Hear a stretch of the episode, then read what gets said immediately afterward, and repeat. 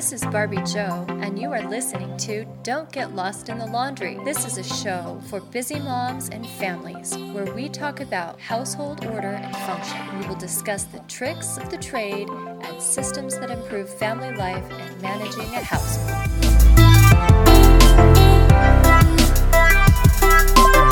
Hello there, Barbie Jo here, and this is episode number eighteen.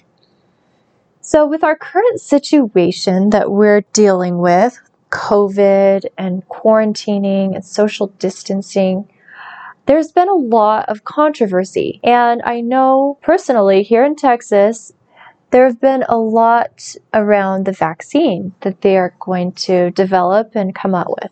Whether or not you're going to vaccinate from the COVID or for the COVID, rather. So with that, that has created a lot of diversity, right? A lot of maybe contention, maybe some good debate, maybe some arguments. It, everybody has their own stance, right? Whether you're for it, you're against it, you typically know where you're going to stand. I bring this up because it's interesting how you just have to let people be and have their own opinions and their own thoughts. And you don't have to go out and persuade the entire world to have your same point of view. So it's very similar when we're dealing with our home. Now, I know it seems like a stretch. Hang with me for a second. I promise I will connect the two. I have a teenage daughter. I have two teenage daughters, and I like an organized home. There's no doubt.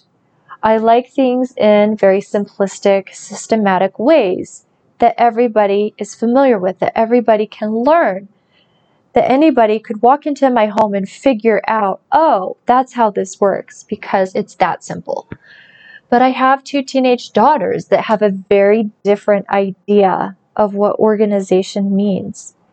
And I've had to realize that enforcing my systems on them is not going to work. It's only going to create backlash. So I've learned to let them do their own thing. They have worked out what works best for them. They have their own systems that work for them and their schedule and their lifestyle. And it might not be the prettiest, and I might not understand it at all, but it's just something I have to let go of and let them have. As long as they have their own system of order, I should be appreciative and grateful for that and just let it be. Now, for example, I have a daughter who likes to wash her sheets every week, which is great, but then she'll sleep on her mattress for a few nights before she even gets around to putting the sheets back on the bed, and that drives me absolutely bonkers. But she has a system, and she doesn't like to put the sheets back on until all of her laundry is done, so she can do it all at once, which makes sense. And with the life of a procrastinating teen, that's just how it goes. It happens to take her three or four days to get that process done, and that's okay.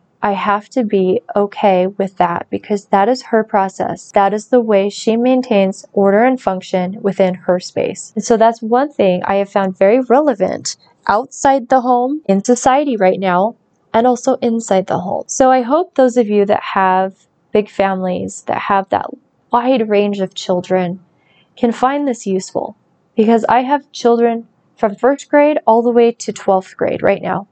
I have the full range, and everybody has their own space that they are responsible for, and I've had to make peace with the fact that they're going to set it up and do it in a way that makes sense to them. Now, if it's a common living area and they're doing something for me on behalf of the household, on behalf of the whole family, then yes, it has to be my systems. But in their space, in their bedrooms, they can utilize their own method of order. As long as there is a method of order, I don't want them to just shove everything under the bed when I ask them to clean their rooms.